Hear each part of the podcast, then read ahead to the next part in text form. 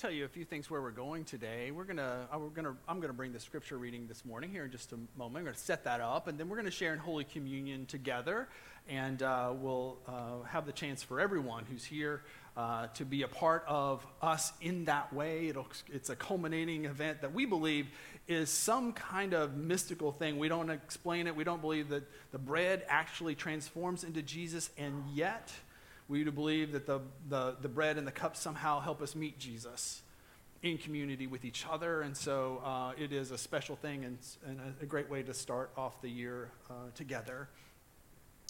And uh, then at the end, we're going to share in a, in a, common prayer. In fact, when we leave today, I'm going to give you, we're going to uh, give you, you may have gotten these already actually. You got them when you came in. Hold those up, actually. It helps to see the prayer that we're going to be praying together um, for, uh, well, for a while now. I'm going to invite you to put that somewhere where you will see it and pray it so that we'll be praying the same words, and you'll hopefully, as we go along, see why these particular words and kind of the orientation of this kind of prayer, this particular prayer. We're not replacing all the other kinds of prayer, but we need one in which we come together with the same words and are asking God to do more than we could imagine Him to do. And that's what that prayer is for. So we'll end praying that prayer together, and our youth and our children are going to be in the room at the end if we get our timing right, and um, they're going to pray it with us. Uh, so we, look forward to that moment together as we're united uh, together. Every year at 6 p.m. at sunset on February the 14th, people gather on the beach at Siesta Key uh, in Sarasota County, Florida. This is an event put on by the Sarasota County Parks and Recreation, and it is a uh, marriage vows renewal ceremony. So there you are at sunset on the beach, recommitting to the promise for better, for worse, for richer, for poorer, in sickness and health, till death do us part. Uh, guys, if you're looking for a Valentine's Day thing, this might be it. It, uh, it could work. It sounds romantic. In fact, as we were, this is, this is a side step from the sermon, but as I was thinking about this, I thought we could do that. Uh, and so we're thinking about this for February 13th. Uh, to have a marriage vow renewal ceremony. We don't do a lot, you know, that kind of holds up marriage, and we probably should do more. And this is a chance to do that for those of us who want to renew our vows that might be coming. So if you think that's a good idea, let me know. Okay, back to the sermon. As we think about the power of a promise, uh, there is something to renewing those promises, isn't there? As I sit with uh, couples who are getting married, and you know, so often they're young and they're shiny and they're innocent and naive, and everything that the other person does is cute, right? And I sit and do like premarital counseling with folks, and uh, and and if they're in their 20s or or or they're young, there, there is an element of so much anticipation and excitement for how they'll make a promise, and then all of us have promises that then shape us over the course of our lives, and we don't know what that promise is going to ask of us, do we? We don't know the challenges that will come. We don't know if we'll be able to keep them. It is a human reality. And we don't know how the, the give and take of those promises will, will shape the course of our lives. You know, I, you know, I think I've, I've told you many times I have a weekly call um, with my friend Len. We, we talk and we share about real stuff and we pray together. And uh, we were talking not too long ago about how marriage sometimes takes work and commitment. And um, that mean, that's not true for me, but for other people, it can be challenging. And um, we, were, we were sharing honestly and openly about that. And I said, you know, it would be nice if they just stood you up in front of people at the beginning of all this and helped you sort of understand that, like made you make promises before God and everybody to try to help you live into those commitments. It would be nice if they could kind of warn you ahead of time. And of course, they do. We do. That's the way the way it works. But truthfully, we don't know what it will mean to live into promises. And, and, and, you know, whatever the promise is, there is an element of you making it, but then there is an element of you renewing it kind of in a daily way. Whatever your commitment is, we know that there has to be into this, woven into it, an element of re upping on the whatever the promise is kind of yeah oh yeah this is what i value this is what's important to me i want to say yes to that again and then again and then again and the joy of life is being able to rediscover the power of those commitments, whatever they are, that might shape us over, the to- over time. Now, to say it another way, we all know it's all too easy to drift away from the things that matter to us. For the initial enthusiasm that burns pretty hot, whatever the commitment is, to, to cool over time. And for us, in some way or another, to wrestle with whether we want to give up on things that are important to us. So we, we quit, and, and, and that's a part of life as well. And so renewing our commitments allows us to reclaim them, to, to deepen them, to understand what we're saying yes to, and to claim that again. To, to say it another way, for us to actually live for the things that we say are important to us. And this is why the psalmist says, Create in me a pure heart, O God. This is a spiritual thing.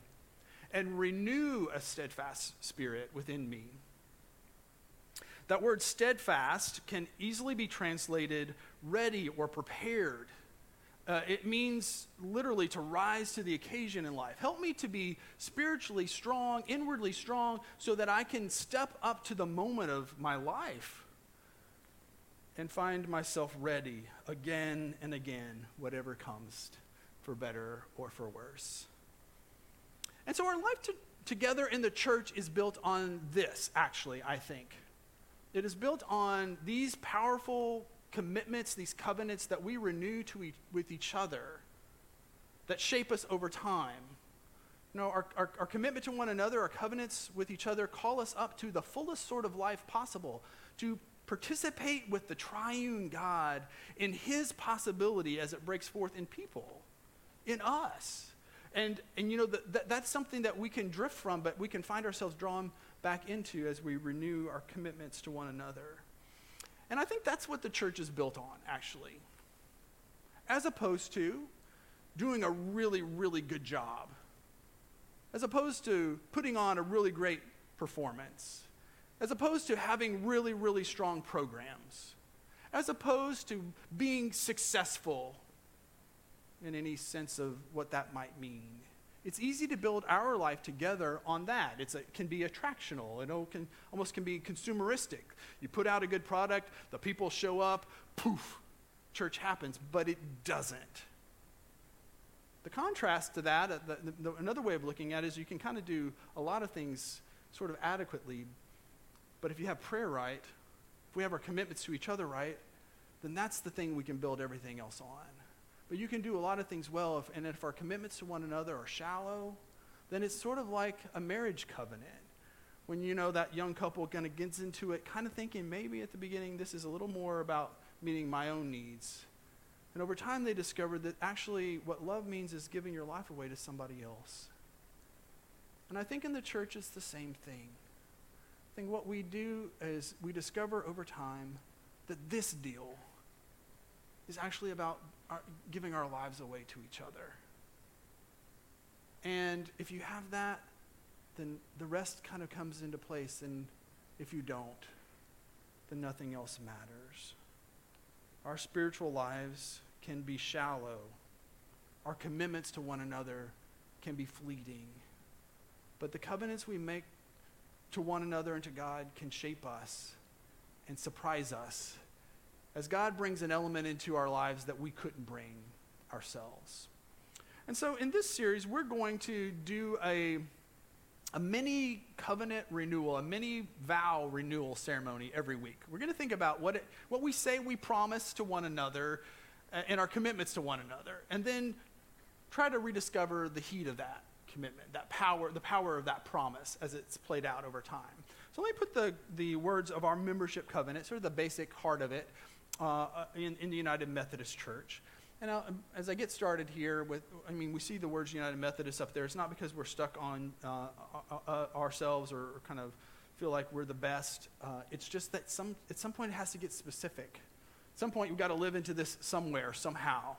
And we have our strengths and we have our weaknesses, but this is us, and we're going to we're gonna be in it together around those. of course, the, the, the initial part of that pledge is to Christ himself, which is most important. And so let me read this. We pledge to be loyal to Christ through the United Methodist Church and do all in our power to strengthen its ministries. And then this says how? By our prayers, by our presence, by our gifts, our service, and our witness. And so for the next five weeks, we're going to roll through each of those. And we're going to consider what it means to renew our covenant with one another around that particular thing, around today as we think about the, the power of prayer and our, our maybe our most basic commitment to one another, our most important one, to be a people of prayer. A few weeks ago, we were driving through town, and my daughter is, uh, she turns 16 tomorrow, by the way. Um, yeah, so um, there's a lot to say there. But so we're driving in the car, and um, she says, out of nowhere, we're going to a family function. She says, uh, out of nowhere, Hey, Dad, have you spent time in prayer today? And I didn't, that was not a question I was expecting from the back seat. It's not unlike Sarah Grace to just come off, you know, kind of ask, get right to it and kind of ask the question Hey, Dad, have you spent time in prayer uh, to, today? And truthfully, this was during the holidays, so like my schedule had been off. Maybe like you had this too. Like I was thinking, okay, did I do my prayer time today? And I was there, and confessionally, there were some days where I didn't do my normal schedule, which is uh, to pray in the mornings. But that day I had, so I had wrestled, you know, here I am in driving, kind of rest, doing the spiritual, like, accountability session. My daughter's holding me accountable. I'm thinking it through. And then I sort of proud of myself, said, Yes, honey, I did pray this morning, actually. And uh, why do you ask? And she says, Oh, I don't know. It's just what the church sign says over there on the other side of the road. And sure enough, the church sign said, Have you spent time in prayer today? Which so there is a sense to like us holding each other accountable to this thing, to, to, to, to, to pray for each other and to build our lives on it.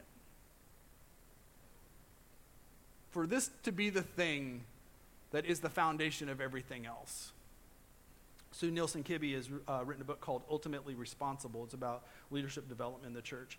And she says that when she was a pastor at Ginghamsburg United Methodist Church, one of our larger United Methodist churches in, in Ohio, uh, she said it was the basic commitment of the leaders, both lay and staff, that they didn't come into the church building without having prayed for each other, prayed for the church that morning. And what we do in that is we reset our expectations for each other, for our relationships themselves, for what God is doing. And as we, as we enter that element, it changes and, and, and shapes our, the rest of our commitments. This is the way Paul prayed for the Ephesians, in other words. And I want to read this prayer for you. As you think about an ancient leader in the church praying this, giving these words to the people that he was leading, and then seeing how those apply to us and the element they bring into, bring into our life together. He writes, For this reason, I kneel before the Father. In other words, he's praying. I kneel before the Father, from whom every family in heaven and on earth derives its name. I pray that out of his glorious riches he may strengthen you with all power uh, through the Spirit in your inner being, so that Christ may dwell in your hearts through faith. And I pray that you all, being rooted and established in love, may have power together with all the Lord's holy people to grasp how wide and long and high and deep is the love of Christ, and to know this love that surpasses knowledge, that you may be filled to the measure of all the fullness of God. Now to him who is able to do immeasurably more than all we ask or imagine, according to his power that is at work in, within us, to him be glory in the church and in Christ Jesus throughout all generations, forever and ever. Amen. We instantly hear how the game has changed through the words of this prayer the thing that we're saying yes to, the thing that we're doing together, the thing that we're doing in life changes as we bring this element in that only God can bring in. Some call this kind of prayer an opening prayer or a breakthrough prayer. And, and what it means is that ultimately we're, we're making ourselves open, an opening prayer, to what God alone can bring. It is sort of like praying, Not my will, but yours be done. It is a resetting of what we're even doing in life. Some call it a breakthrough prayer because what we're trying to do is break out of what we alone can bring to the equation and break through to what God alone can bring to the equation. This Ephesians prayer is a prayer to God who is the Father of heaven and earth. It is a reminder that in Christ those two are coming together and that we're dealing with earthly realities but with heavenly power. And so power and strength are, and abundance are woven throughout the prayer. He, talks about God's glorious riches. He talks about the, the, the strength uh, uh, that, that God brings into the equation. And then earlier in uh, Ephesians 1, that, that strength he, uh, he goes into a little bit more. Uh, he, he clarifies as the strength that that raised Jesus from the dead. The prayer he's bringing into human realities is a prayer that took Christ from the lowest of the low and took him to the highest of the high. Let's read Ephesians 1. That power is the same as the mighty strength he exerted when he raised Christ from the dead and seated him at his right hand in the heavenly realms. This is the thing that we need. And to clarify again, it, it, especially for people, um, uh, for lack of a better way of saying it, who are moderately to pretty successful in life. Uh, as a congregation, we tend to do pretty well. It is easy for us who have our stuff together, or at least can pretend like it and get away with it. It is easy enough for us to rely on our own strength, our own talents, our own giftedness, our own success, to bring that to the equation and to bring that to community and feel like we're really making a contribution. But the truth is, that will only get us so far. Our abilities, our success will only take us so far. And we need to remind ourselves as we renew our commitments to one another that no matter how successful and gifted we are, there is a power that is needed, the same power that took Christ from the lowest of the low to the highest of the high, who set him at the, the right hand of God. That's what we're talking about. That's the thing that we bring to one another when we pray for one another. Paul's prayer is ultimately a prayer for human flourishing. That out of God's abundance, we would stop living out of a sense of scarcity and have our eyes set on what God can bring.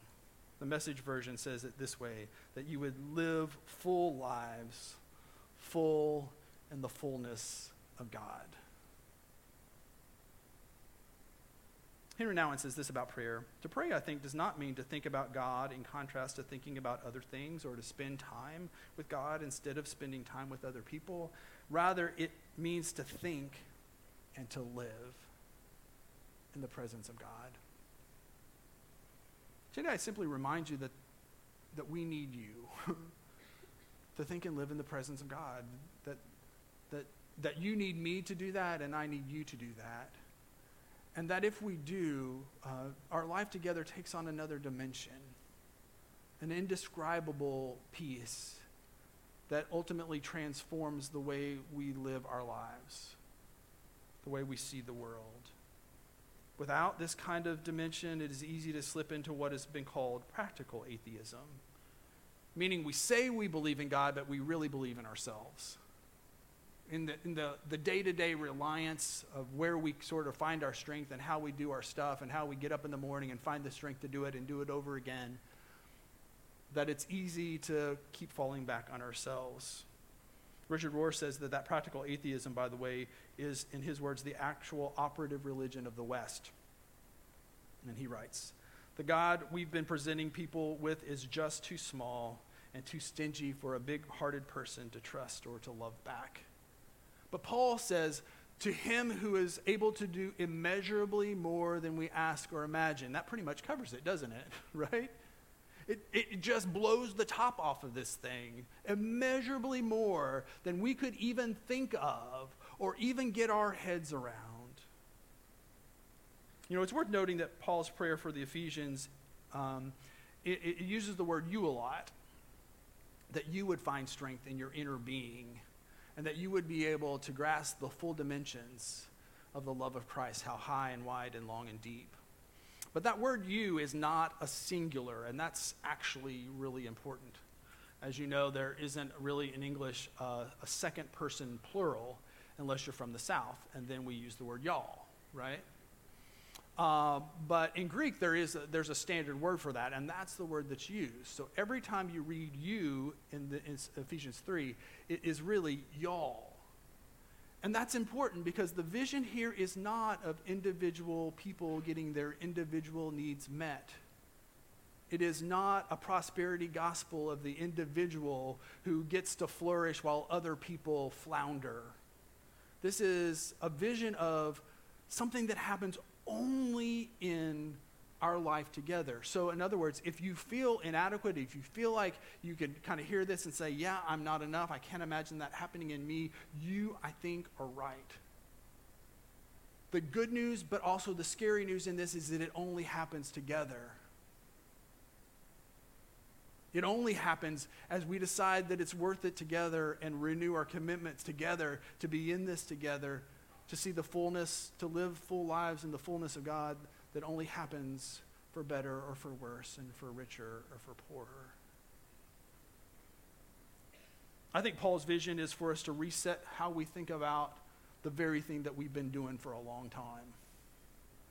And maybe in the, the path that we've been on in the last three or four years, this is a chance to rediscover something. And to think about that individualistic thing and that individual spiritual pursuit thing and, and ask, how's that working for us? Is it really enough? Maybe reconsider the power of what happens together when we experience God's presence in community and how we become a community that embodies God's fullness. Recently, I saw an acquaintance out in its, at a social function, and he walked up and shook my hand and then asked if I knew another United Methodist pastor in the state. And it's a pretty small state, right? I'm going to know pretty much everybody. But this particular United Methodist pastor in another city is a good friend of mine. We talk often. And um, we're actually going to have a meeting uh, later in the month uh, with, with our staff and theirs. And, and, and so I said, Yeah, I, I know him very well. And he said, Well, good, I want to tell you this story.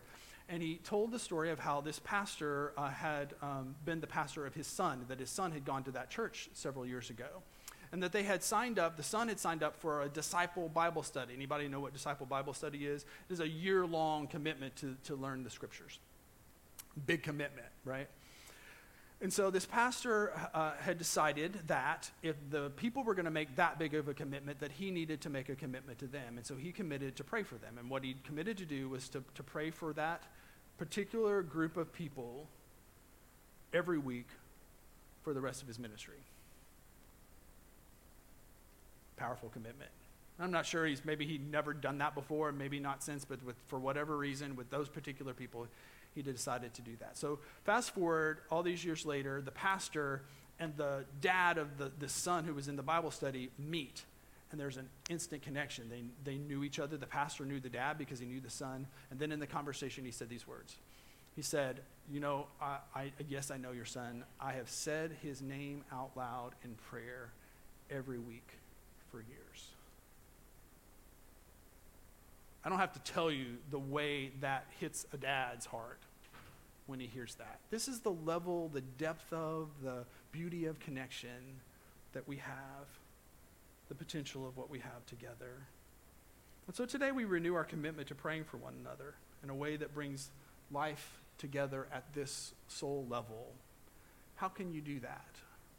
Well, I think at the most basic level is to think about your small group, whatever that is or however you get there, what we envision is a small group of people who know what's really going on and praying for each other.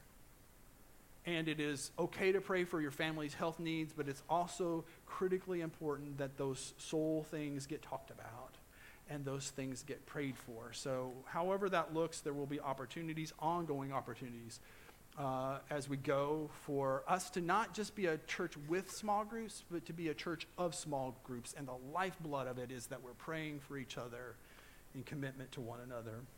By the way, out, just outside these doors, past the, uh, the, uh, to the left, just so before you get out in the hallway, if you hit the mosaic and turn left, we have, as part of this renovation, we, uh, you might, some of you will remember there used to be an overhang here, and that wall closes that in, and there's space there, and it's been a collecting space for the last almost year. But it is now our new Minton conference room, our Minton gathering space. We have another gathering space. So as you go out today, you might just peek around there and look at that.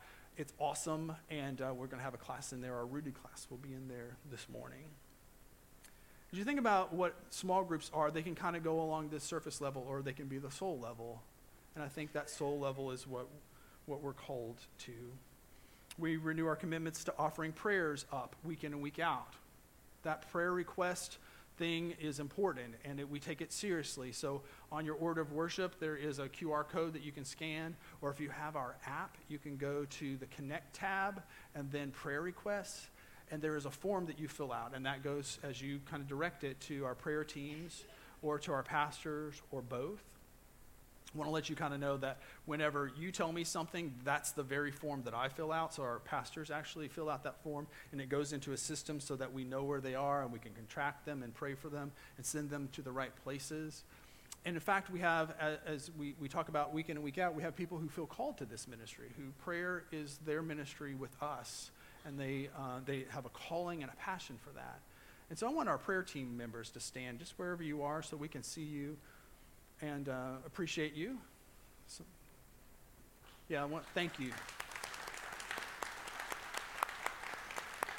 It is no small thing that you do this for us, and uh, we appreciate it. Thank you, thank you all so much. And in fact, uh, over the last few years, we've had a few people on our church council whose role has been to look at it through the angle of prayer uh, to know about what the inner workings of the leadership of the church, specifically so that they could take all of that and, and pray over it. And Kathy McCurdy is t- stepping onto our church council um, this year in that role. And Kathy, I really can't tell you how much I appreciate that as well. Uh, essentially, what I want to just leave us with is a reminder that we just don't ever know how this kind of uh, soul level engagement matters. We don't always get to hear the stories of people who need prayer the people who are going through things. A, reminder that we do live in this life together for better, for worse, and for richer, for poorer, and in sickness and in health. And so uh, Logan Steenbergen is here with us. She attends this service. And a few weeks ago, we sat down and recorded her story, and part of it at least, and here it is.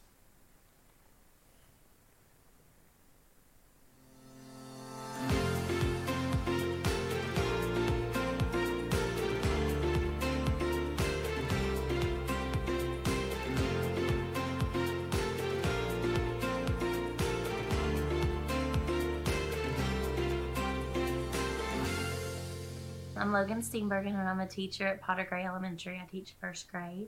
I've been there for about three years, um, but I've been teaching for eight. This is my eighth year of teaching. I grew up in Barren County. Um, I graduated from Barren County High School in 2011 and came to Western um, not to be a teacher. I was going to be a marine biologist. Um, so I was going to move to Australia and save the Great Barrier Reef. And so um, that biology was terrible. I quickly decided that was not for me. Um, and I was going to be a speech pathologist. And so you have to take an intro to education class to be a speech pathologist. And um, here I am teaching. So it all, I couldn't tell you how it happened, but it did. But I love the kids. And like, even at church, like when, you know, baptism Sunday or Bible Sunday, so many of those kids I've had in class just in the three years I've been here. And so that's always really, really cool and really special to see. So I gradually started coming and um, through college, but not regularly, um, just when whenever it worked out. And then um, I moved home for a couple years to Glasgow. When I, when I moved back to Bowling Green, my sister Lynn Dawson moved with me, and we started attending Broadway regularly. Landry's always been our youngest sister. Landry has always been like that driving force for us. Like you got to go to church. Like she's our moral compass, you may say. But um, and so you know she would drive down here and go with us sometimes or spend the night with us, and it just became like something we enjoyed doing rather than something that I felt like I had to do. Um, we got up. I got up with my sisters on Sunday morning. We got ready, and we would come to Broadway. And um, my parents have started joining us, which is really special. They'll drive from Glasgow and go to the service with us. I was at the state golf tournament for Landry her senior year, and all of a sudden I was sitting there and I can tell you exactly where I was on Bowling Green Country Club's course, and my head started like twitching to the side. So they did a CT scan. I didn't think anything about it. And a little while later, my dad was in the room, and the ER doctor came in and like made a joke to him, and then looked at me and said, "And you have a pretty big mass on your brain." And so they were like, "We're going to admit you. You're going to have surgery on Wednesday." But they're wheeling me in the wheelchairs, and it's like down these long hallways, and they had the little corner mirrors. And I remember just looking at myself and being like, this is it. Like, you don't have a future. you were teaching first grade yesterday and took a really long time to get the actual diagnosis of glioblastoma. Um, they would give us some hope that it was something that was benign or something different, and then they would take that hope away. And I was like, you know, like, I've got less than a year in my head at that point. I'm like, okay, Logan, like, you got to prepare yourself. It's to come back. It's to, um, like, it's bad. And so it's just earth shattering. And, you know, there are times through the process that I've, it's not fair. Um, it stinks. I don't know why it happened to me. Um, but overall, like, I'm not angry at God. Um, if anything, it's made my faith 10 times stronger. Um, before I was coming to church, like I said, but I wasn't active in the church. Nobody knew me. I didn't know anybody. You know, sometimes I thought Martha was crazy standing up on stage crying. I was like, man, she loves the Lord. How do you get there? And now I stand in the, you know, stand out there and I just feel just like her. Um, like I get it now. I walk through the doors now and like I feel like I'm home. Um, partly because of the people. A big part of it is because of the people, like, you know, people that I didn't know reached out to me through my diagnosis, you know, reached out to my aunt, my sisters, you know, came to the hospital, sent flowers, and continue to reach out. Um, and when I walk into church, all of a sudden, like, I know people and I feel that sense of community and I feel like I want to be here. Like, if I'm not here, I miss, I miss it. Wednesday nights for me are like my safe haven. When I come, I leave here feeling so full and so much better because, you know, I've got that community and I've got those people that, you know, I love and love me and want the best for me. I'm thankful for the people in my life um, and for my faith because it's changed a lot in the past year and a half, but it's stronger than it's ever been. And I just, I'm so thankful for those people who never gave up, the people who pour themselves into Broadway and into the people at Broadway. Um, and it's not just a Sunday morning thing or a Wednesday night thing. Like it's a it's their whole life thing. You know, you see them out and they know you, they remember you, they remember your story, and they're willing to share their testimonies um, to just make somebody's life a little bit better. Um, and they like, if God tells them to do it, they're going to follow. Um, those are the people that like inspire me so much, and I've seen it so much at Broadway. I can't even describe it. But there's so many people here who are just good. They're just good people. And I'm so thankful for it.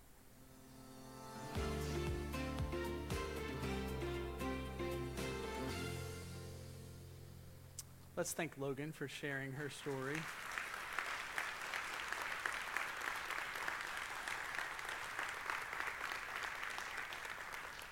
In fact, Logan, I'm going to invite you up. What Logan said as we, um, as we were telling her story, she asked if today could be the day that she actually joins the church. So, Logan, come on. You, I'll get you right up in front of everybody. Just, yeah, thank, thank you for that. And thank you for um, the chance to be in this with you and your family and uh, the people that uh, love you so much we have come to feel the same way and are honored to be uh, in the church with you. So, on behalf of the whole church, I ask you do you renounce the spiritual forces of wickedness, reject the evil powers of this world, and repent of your sin? If so, say, I do. Do you accept the freedom and power God gives you to resist evil, injustice, and oppression in whatever forms they present themselves? If so, say, I do. Do you confess Jesus Christ as your Savior, put your whole trust in His grace, and promise to serve Him as your Lord in union with the church, which Christ has opened to people of all ages and nations and races? If so, say, I do. According to the grace given you, will you remain a faithful member of Christ's holy church and serve as Christ's representative in the world? And as a member of this congregation, will you faithfully participate in its ministries by your prayers, your presence, your gifts, your service, and your witness?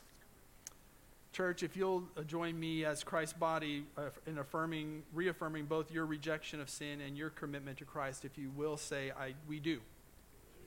And will you nurture one another in the Christian faith and life and include Logan now before you in your care? Let's join together. With God's help, we will proclaim the good news and live according to the example of Christ. We will surround Logan with a community of love and forgiveness that she may grow in her trust of God and be found faithful in her service to others. We will pray for her that she may be a true disciple who walks in the way that leads to life. Amen. Let's pray. God, we thank you for this person, this woman, this child, this daughter before you and before us. Would you bless her in every way? Would you guide her in her health journey and give her strength and courage for each step of what is ahead? And would you use her as a powerful witness of your love, as we have seen already today? May that continue to be the case as she gives uh, witness to your goodness in this world, as she serves you faithfully. And we pray it in Jesus' name. Amen. Amen. Thank you.